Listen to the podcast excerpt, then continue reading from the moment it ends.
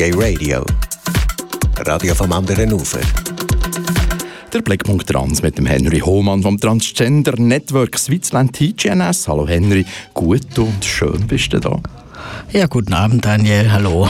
Wir starten international mit Meldungen aus Großbritannien und Deutschland. Fangen wir in Großbritannien an. Das ist Tendenz steigend.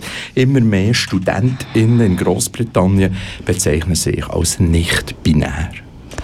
Ja, also ihr wisst ja, es ist mir immer ein Anliegen, praktisch in jeder Sendung kommt das inzwischen vor, über das Thema nicht-binär oder non-binary zu sprechen, weil ich auch immer wieder darauf aufmerksam machen müsst, möchte, ähm, dass die meisten Leute zu wenig oder eigentlich gar nichts zu dem Thema wissen und weil es auch für Nicht-Betroffene extrem schwierig vorstellbar ist, dass eine Person eben nicht Mann und nicht Frau ist, sondern ein anderes Geschlecht hat. Und ich glaube, im Moment hat man so ein bisschen das Gefühl, dieses Thema ploppt so wie Pilze aus dem Boden, wo man doch jahrzehntelang eigentlich gar nichts dazu gehört hat. Aber natürlich ist das Thema an sich nicht neu, es hat es immer gegeben. Aber eben, es gibt immer mehr Personen, die sich als nicht binär outen. Es gibt Gruppen, es gibt Treffen und Austauschmöglichkeiten. Und es ist auch so ein bisschen schon in der öffentlichen Diskussion angekommen. Ähm, also immer mehr Leute und mehr als man vielleicht dachte, sind nicht Teil der manchmal so einengenden Geschlechterschubladen. Und viele Untersuchungen in den letzten Jahren haben gezeigt, dass sogar mehr als die Hälfte aller Transmenschen eine Geschlechtsidentität jenseits von Frau und Mann hat. Wenn man also bei Befragungen eine weitere Geschlechtsoption ankreuzen kann, dann wird das natürlich auch wahrgenommen. Und also immer mehr Menschen bekennen sich dazu oder nutzen diese Möglichkeit.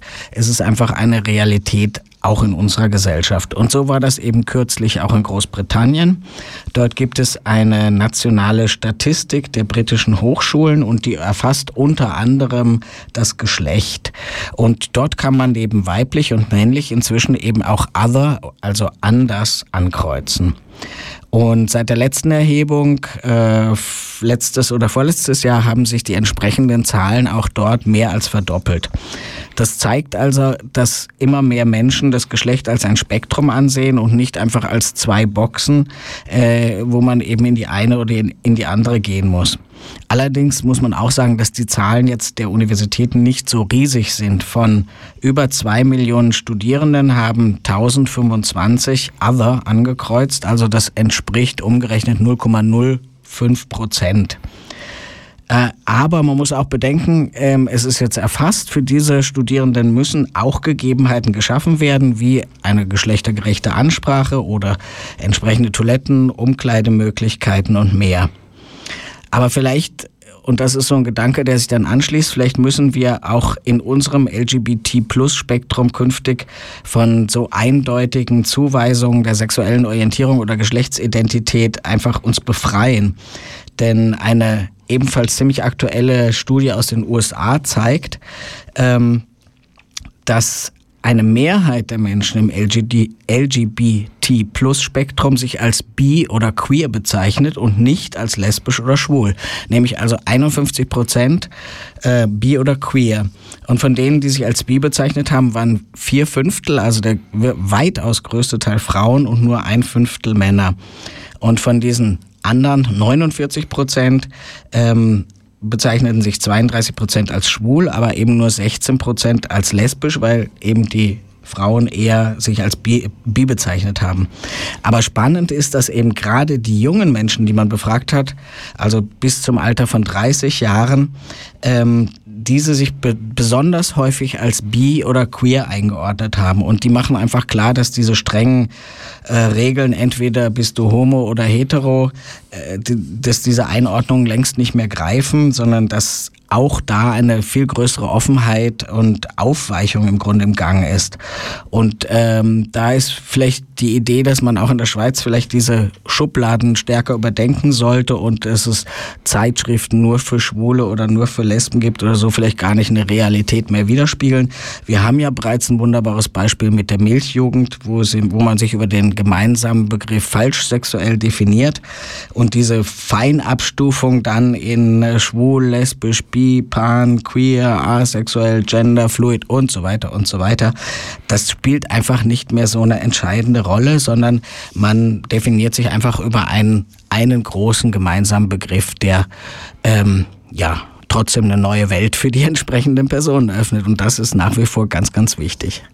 Sehr spannend. In Deutschland, auch in Deutschland, diskutiert man über eine dritte Geschlechtsoption. Wie ist da eigentlich der Stand, Henry? Ja, es ist genau vor einem Jahr, am 10. Oktober gewesen, da hat das deutsche Verfassungsgericht ein wirklich sensationelles Urteil gefällt. Es hat besagt, dass die zwanghafte Einordnung von Menschen in nur zwei Geschlechter nicht mehr als zeitgemäß anzusehen ist, ja, dass das sogar verfassungs- und menschenrechtswidrig ist. Und das Verfassungsgericht hat vorgeschlagen, dass es entweder eine weitere offizielle Geschlechtsoption geben müsse oder gar kein offizielles amtliches Geschlecht. Das hat natürlich sozusagen in der Gesellschaft, aber besonders auch in den LGBT-Kreisen eingeschlagen wie eine Bombe, äh, weil das wirklich ein sensationelles Urteil war. Deutschland stand auf einmal als Vorreiter da, denn in Europa gibt es keine Tradition eines oder mehrere weiterer Geschlechter außer Mann und Frau. Ähm, anders ist das halt zum Beispiel in Südostasien oder im, zum Beispiel in Indien, Pakistan, Nepal. Dort gibt es eben eine äh, historische Tradition von weiteren Geschlechtsidentitäten. Also das Urteil in Deutschland wurde vor allem deshalb gefällt, weil es, weil die reine Zweigeschlechtlichkeit einfach gegen die Menschenrechte verstößt. Es gibt Menschen, die ein weiteres oder mehrere weitere Geschlechter haben. Und das Gericht hat gesagt, dass diese Geschlechter vom Staat anerkannt werden müssen. Gejubelt haben eben neben intergeschlechtlichen Personen auch Transmenschen. Denn beide Gruppen, Trans und Inter, kämpfen eigentlich seit Jahren für einen selbstbestimmten Geschlechtseintrag und besonders Intermenschen für ein Verbot von Zwangsoperationen an Babys. Doch die Wirklichkeit war jetzt erstmal anders. Jetzt ist eben also fast ein Jahr vergangen und das Bundesverfassungsgericht hat gesagt, bis Ende 2018 muss ein Gesetz vorliegen oder muss das auf den Weg gebracht werden. Also wurde jetzt vom Innenministerium vorgeschlagen, nur eine absolute Minimallösung, die soll auch nur für intergeschlechtliche Personen gelten. Und diese Lösung erfordert zwingend ein medizinisches Gutachten. Und damit geht es eben überhaupt nicht um das, was das Bundesverfassungsgericht ursprünglich äh, geplant hat, nämlich einen selbstbestimmten Geschlechtseintrag, sondern wiederum werden Menschen fremdbestimmt, müssen sich begutachten lassen und zwar nur nach ihren Körpermerkmalen, wenn diese nicht eindeutig diesen gängigen Kriterien von Mann und Frau zuzuordnen sind. Aber es gab Widerstand natürlich und ähm, so hat es eine ganz tolle Aktion jetzt im Oktober gegeben, die Aktion Standesamt. Ähm, das ist ganz spannend. Es gab bereits 1992 in Deutschland eine Aktion Standesamt und die hat damals sehr für Verwirrung gesorgt, weil damals gleichgeschlechtliche Paare auf Standesamt sind und ihre Ehe registrieren lassen wollten, also sprich heiraten wollten, was natürlich in Deutschland mit der eingetragenen Partnerschaft auch erst ab 2001 möglich war. Jetzt hat man diesen Begriff wieder hervorgezogen und hat ähm, Trans- und Interpersonen aus ganz Deutschland ähm, motiviert, auf ihre Standesämter zu gehen und einfach selbstbestimmt einen weiteren Geschlechtseintrag zu fordern. Einfach zu sagen, bitte tragt jetzt mal statt Herr Henry Hohmann einen neutralen, eine dritte Option ein. Ähm, und das haben weit über 100 Personen gemacht zum Schluss. Und das sollte einfach gegen, auf die Weise mit sehr viel Medienunterstützung auch gegen diesen einschränkenden und eigentlich total rückschrittlichen Gesetzesvorschlag vorgegangen werden. Ja, wie ist es politisch weitergegangen? Gerade am Freitag fand dann die erste Lesung im Bundestag statt und äh, wie nicht anders zu erwarten, die rechten Parteien beharren auf dieser Klein-Klein-Lösung, die halt nur für Intermenschen mit medizinischer Examinierung gültig wäre, während die linken Parteien die Forderungen der Trans- und Interverbände unterstützen. Also Selbstbestimmung wirklich fordern. Also hier aus der Schweiz kann man nur sagen, wir werden das natürlich genau beobachten und ähm, schauen, wie das weitergeht, weil wir wissen, dass es natürlich auch von der Schweizer Politik beobachtet wird. Wir wissen, dass es bald einen Bericht geben soll, ähm, wie die Einführung einer dritten Geschlechtsoption in der Schweiz aussehen könnte, welche Konsequenzen das hätte.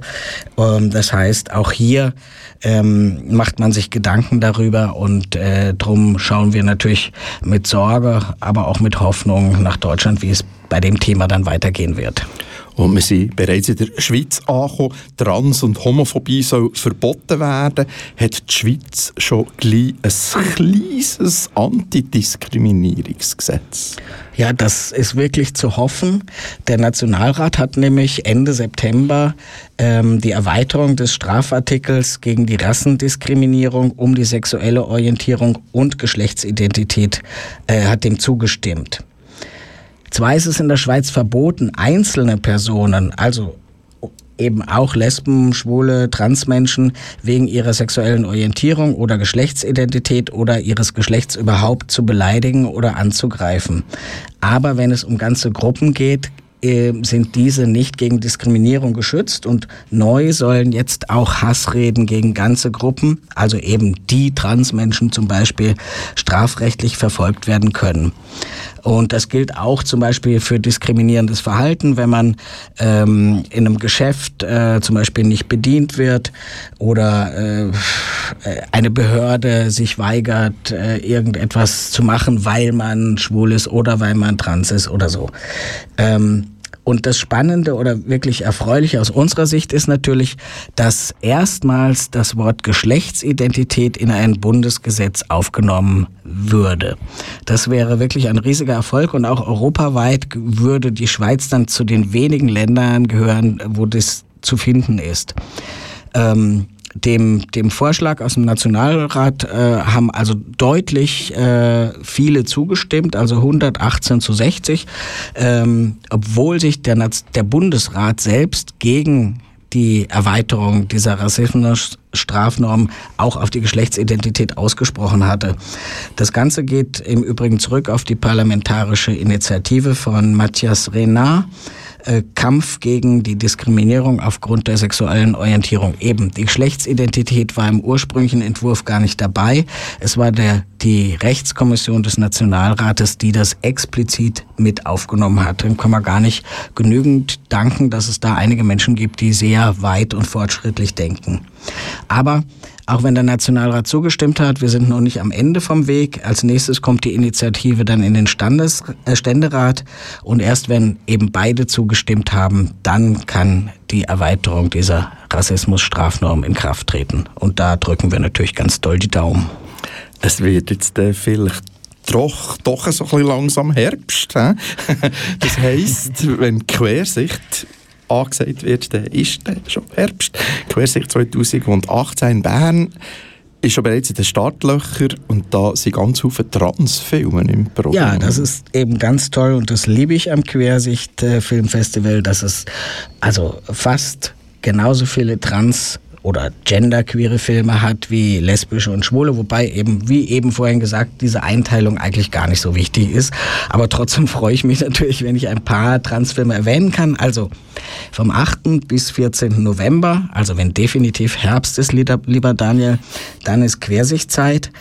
Ähm, äh, gleich der Eröffnungsfilm des Festivals heißt Touch Me Not, ist der Gewinner des Goldenen Bären in Berlin dieses Jahr gewesen. Und das ist so ein, ein Film über das Thema Intimität, der verschiedene Personen begleitet, unter anderem auch eine Transperson, aber auch zum Beispiel eine Person mit Behinderung.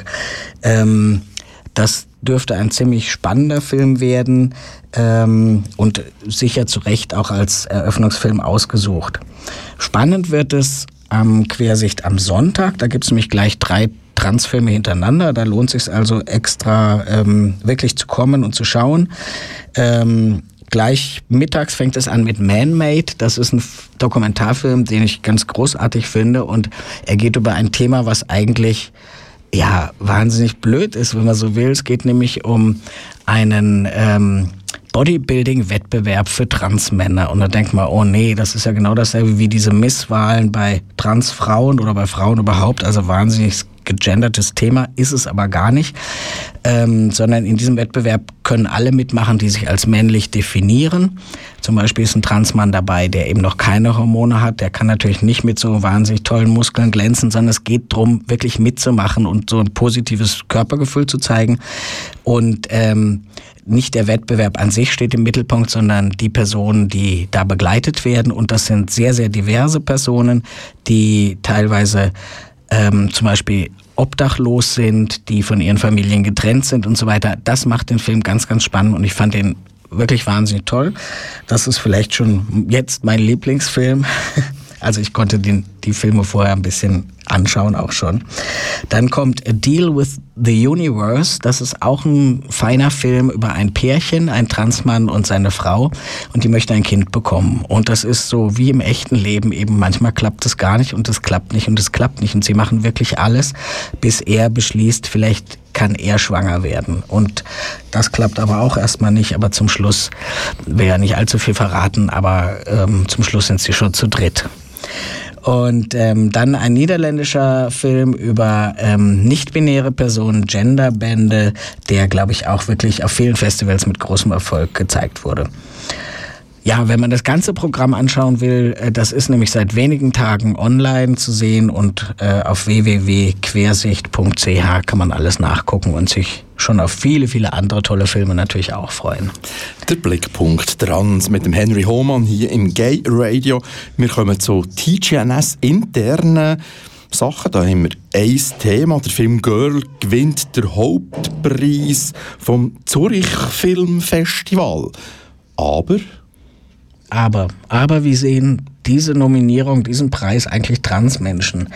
Ähm, es ist ja eigentlich toll, dass an so einem wirklich wichtigen Festival wie dem Zürich Filmfestival der Hauptpreis an einen Film geht, der die Trans-Thematik zeigt. Also Jubel, Jubel ging auch durch die Medien, alle fanden es toll.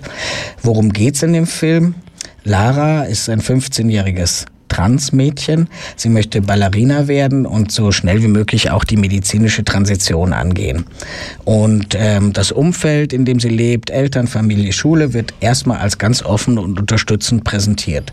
Das hört sich ganz prima an und genau das täuscht. Eigentlich geht es in diesem Film nämlich um ganz andere Sachen. Zum Beispiel hat sie einen Therapeuten, der möchte, dass Lara erstmal ähm, sexuelle Erfahrungen macht, als Junge in Anführungszeichen. Ähm, es gibt äh, medizinische Fachpersonen, die die Transition aus irgendwelchen Gründen immer wieder hinausschieben. Äh, ihr Vater, der so ganz offen und besorgt scheint, äh, dringt immer wieder in ihre Privatsphäre ein und so weiter. Also ähm, dann wird Lara in der Ballettschule eben gemobbt. Sie sei ja kein richtiges Mädchen. Und ähm, zum Schluss kommt, kommen eben sehr dramatische Momente, wo sie sich selbst verstümmelt und das auch sehr explizit gezeigt wird. Also es ist äh, dieser als Transorganisation muss man einfach sagen, dieser Film äh, schickt eigentlich eine schreckliche Botschaft an andere junge Transmenschen heraus, die wirklich traumatisiert werden können, wenn die diesen Film sehen. Also der Körper von Lara wird ständig in den Mittelpunkt gerückt, nur die medizinische Frage wird immer wieder thematisiert. Äh, Lara wird immer wieder nackt, ganz halb oder also nackt dargestellt und man sieht ihre Genitalien mindestens fünfmal im Bild und das ist einfach gar nicht wichtig für die Geschichte. Und ähm, das hinterlässt auch den Eindruck, dass Lara eben offenbar ja gar kein richtiges Mädchen ist, wenn man männliche Genitalien an sie sieht. Und das sind, das sind ganz schlimme Botschaften. Äh, zum einen für junge Transmenschen so, aber auch für ein Publikum, was eben einfach einen Eindruck von Trans bekommt oder ähm, Trans als etwas wahrnimmt, wo junge Männer offenbar Frauen sein wollen. Und das ist genau das, was ich einfach immer wieder sagen muss, äh, wo die Medien, und dazu gehört jetzt auch dieser Film, wirklich einen, einen schlechten Ansatz haben, um wirklich zu erklären, was das Transsein heißt. Zwar stand TGNS auch in engem Austausch mit dem Filmverleih, hat mit, mit dem Regisseur gesprochen. Und daher wissen wir auch, dass auch andere Transorganisationen wirklich Probleme mit dem Film hatten, aber es ändert nichts, dass er jetzt als wichtiger Film für, für Transmenschen beworben wird. Und ähm, äh, wir können einfach nur sagen, dieser Film ist nicht für Transmenschen gemacht worden. Er befriedigt die voyeuristische Neugier von anderen Leuten und, äh, und Rücksicht und der Respekt vor dieser Transperson bleibt da völlig auf der Strecke. Also man merkt ein bisschen, ich rede mich in Rage und das ist auch gut so, weil eigentlich muss man wirklich sagen, wir aus unserer Sicht würden von dem Besuch des Films abraten. Der läuft noch nicht, der läuft erst ab 18. Oktober, ab nächster Woche. Und äh, vielleicht, wenn man sich mit dem Film wirklich noch auseinandersetzen will, es gibt eine Podiumsveranstaltung in Zürich im Kosmos am 22. Oktober. Ähm, zum Thema Trans in den Medien und da wird ausgehend von diesem Film Girl ähm, wird über das Thema diskutiert. Wie werden Transmenschen in den Medien im Film dargestellt? Welche Fortschritte gibt es? Welche Probleme schließen sich an? Und was wünschen sich eigentlich Transmenschen, wie man, wie die Medien mit diesem Thema umgehen? Also sehr empfehlenswert. Geht lieber an diese Veranstaltung als den, in den Film. Glanz und Gloria. Der Christoph Marti bekommt den Preis als bester Nebendarsteller in seiner Rolle als äh, Gillette im Musical Coco. Ja, also ähm, dieses Jahr im Frühjahr lief ja mit ganz großem Erfolg im Berner Theater das ähm, Transgender-Musical Coco über die äh, doch weit über die Berner Grenzen hinaus bekannte Transfrau Coco. Und ähm, der Christoph Marti, den viele ja kennen als eine, einen der Geschwister Pfister, ähm, hat eben ja eigentlich eine Nebenrolle, aber es ist schon fast eine Hauptrolle in diesem Musical ähm, und ist eben mit dem deutschen Musi Mus Musical, oh, schwieriges Wort, Musical Theaterpreis 2018 ausgezeichnet worden. Da gratulieren wir natürlich, hätten uns natürlich auch gefreut, wenn die Hauptrolle ähm, auch einen Preis bekommen hätte, aber ich meine, ähm, ja, es gibt sicher viele andere tolle Musicals äh, mit verdienten Hauptdarstellerinnen. Aber das Schöne ist, Coco war so erfolgreich und war eigentlich fast immer ausverkauft, dass es jetzt in der neuen Saison nochmal wiederholt wird. Und da ähm, möchte ich doch einladen, dass, äh, falls man noch nicht da war, nochmal nachzuholen und falls man da war, noch ein zweites Mal zu gehen. Es sind vier Vorstellungen Ende Dezember und Anfang Januar und über die Seite des Stadttheaters kann man jetzt schon Karten bestellen und dann kann man auch den Christoph nochmal wirklich in dieser Glanzrolle äh, sehen, wie er die 60 äh, äh, Identitäten, Geschlechtsidentitäten von Facebook rauf und runter betet und das in einem rasanten Tempo mit Absätzen in einer Höhe, die man sich nicht vorstellen kann. Also nicht nur das, das Ganze ist sehr sehenswert. Es lohnt sich wirklich, Coco zu schauen. Ähm, Du, Rail, du hast ähm, der Swiss Diversity Award einreihen unter Glanz und Gloria. Das erstaunt mich jetzt gerade ein bisschen. Ja, naja, weil es war Glanz und Gloria. also dieses Jahr äh, war es vielleicht ja fast ein großes Experiment, dass man in der Schweiz erstmals so einen großen Award, ähm, also eine Award Night als Gala präsentiert hat und das im Kursaal in Bern durchgeführt hat. Und ich meine, es war ein Red Carpet Event, wie man so schön neudeutsch sagt. Das heißt, man ist als ähm, eingeladene Person dort wirklich über den roten Teppich geschritten. Man wurde fotografiert. Ähm, man hat viele tolle Leute getroffen, wunderbar gegessen und hat dann noch geschaut, wie die Awards vergeben wurden. Die sind eben ähm, zu dem Thema Diversität und Inklusion und zwar nicht nur aus dem Bereich LGBT, was man meinen könnte, wenn, wenn man schaut, wer die beiden Organisatorinnen sind, nämlich der Michelle Rudin und Jasmine Dian Moore, die ähm, das wirklich mit einem wunderbaren Team organisiert haben und da ein großes Risiko eingegangen sind. Das hatte nämlich wirklich Glanz und Glamour. Und ähm, aber es ist eben nicht nur LGBT, sondern es geht um Inklusion in ganz vielen Bereichen. Also es gab Preise für den Bereich Behinderung, Sport, Flüchtlinge, Unterhaltung und so weiter. Und ich glaube, besonders berührt waren die Leute äh, von der Vergebung, von der Vergabe des Lifetime Awards an Röbi Rapp und Ernst Ostertag, weil das durch den Tod von Röbi Rapp, der nur wenige Tage vorher war, ähm, zugleich ja wie so ein Gedenkveranstaltung, Gedenktag für ihn wurde. Ähm, ich hatte ja wirklich die große Ehre, Teil dieser Jury auch zu sein und war bis zur Vergabe der Awards auch noch ganz gespannt, wer eigentlich welchen Preis bekommen hat, weil die Jury, da hat jeder für sich gearbeitet sozusagen. Erst zum Schluss wurden dann die Ergebnisse zusammengeworfen und ähm, manchmal war ich ganz begeistert, weil das war genau das, was ich mir gewünscht habe, also zum Beispiel bei Röbi und Ernst. Äh, aber manches ist dann auch überraschend, wenn eben sieben verschiedene Menschen ähm, über äh, Diversity und Inklusion zu entscheiden haben. Ich hoffe einfach, dass es diese Awards weitergeben wird, dass es die jedes Jahr geben wird, weil das Thema muss einfach viel selbstverständlicher werden und nicht in irgendwelchen Nischen, sondern wirklich mitten in der Gesellschaft. Und die Awards müssen natürlich in einem ganz großen Rahmen und so glänzend und so Gloria-mäßig wie dieses Jahr vergeben werden. Danke, Henry, für die spannenden Ausführungen in der Rubrik Blickpunkt Trans im Gay Radio. Der Henry Oman ist vom Transgender Network Switzerland im Internet zu finden unter tgns.ch und der nächste Blickpunkt Trans gibt es am 11. November.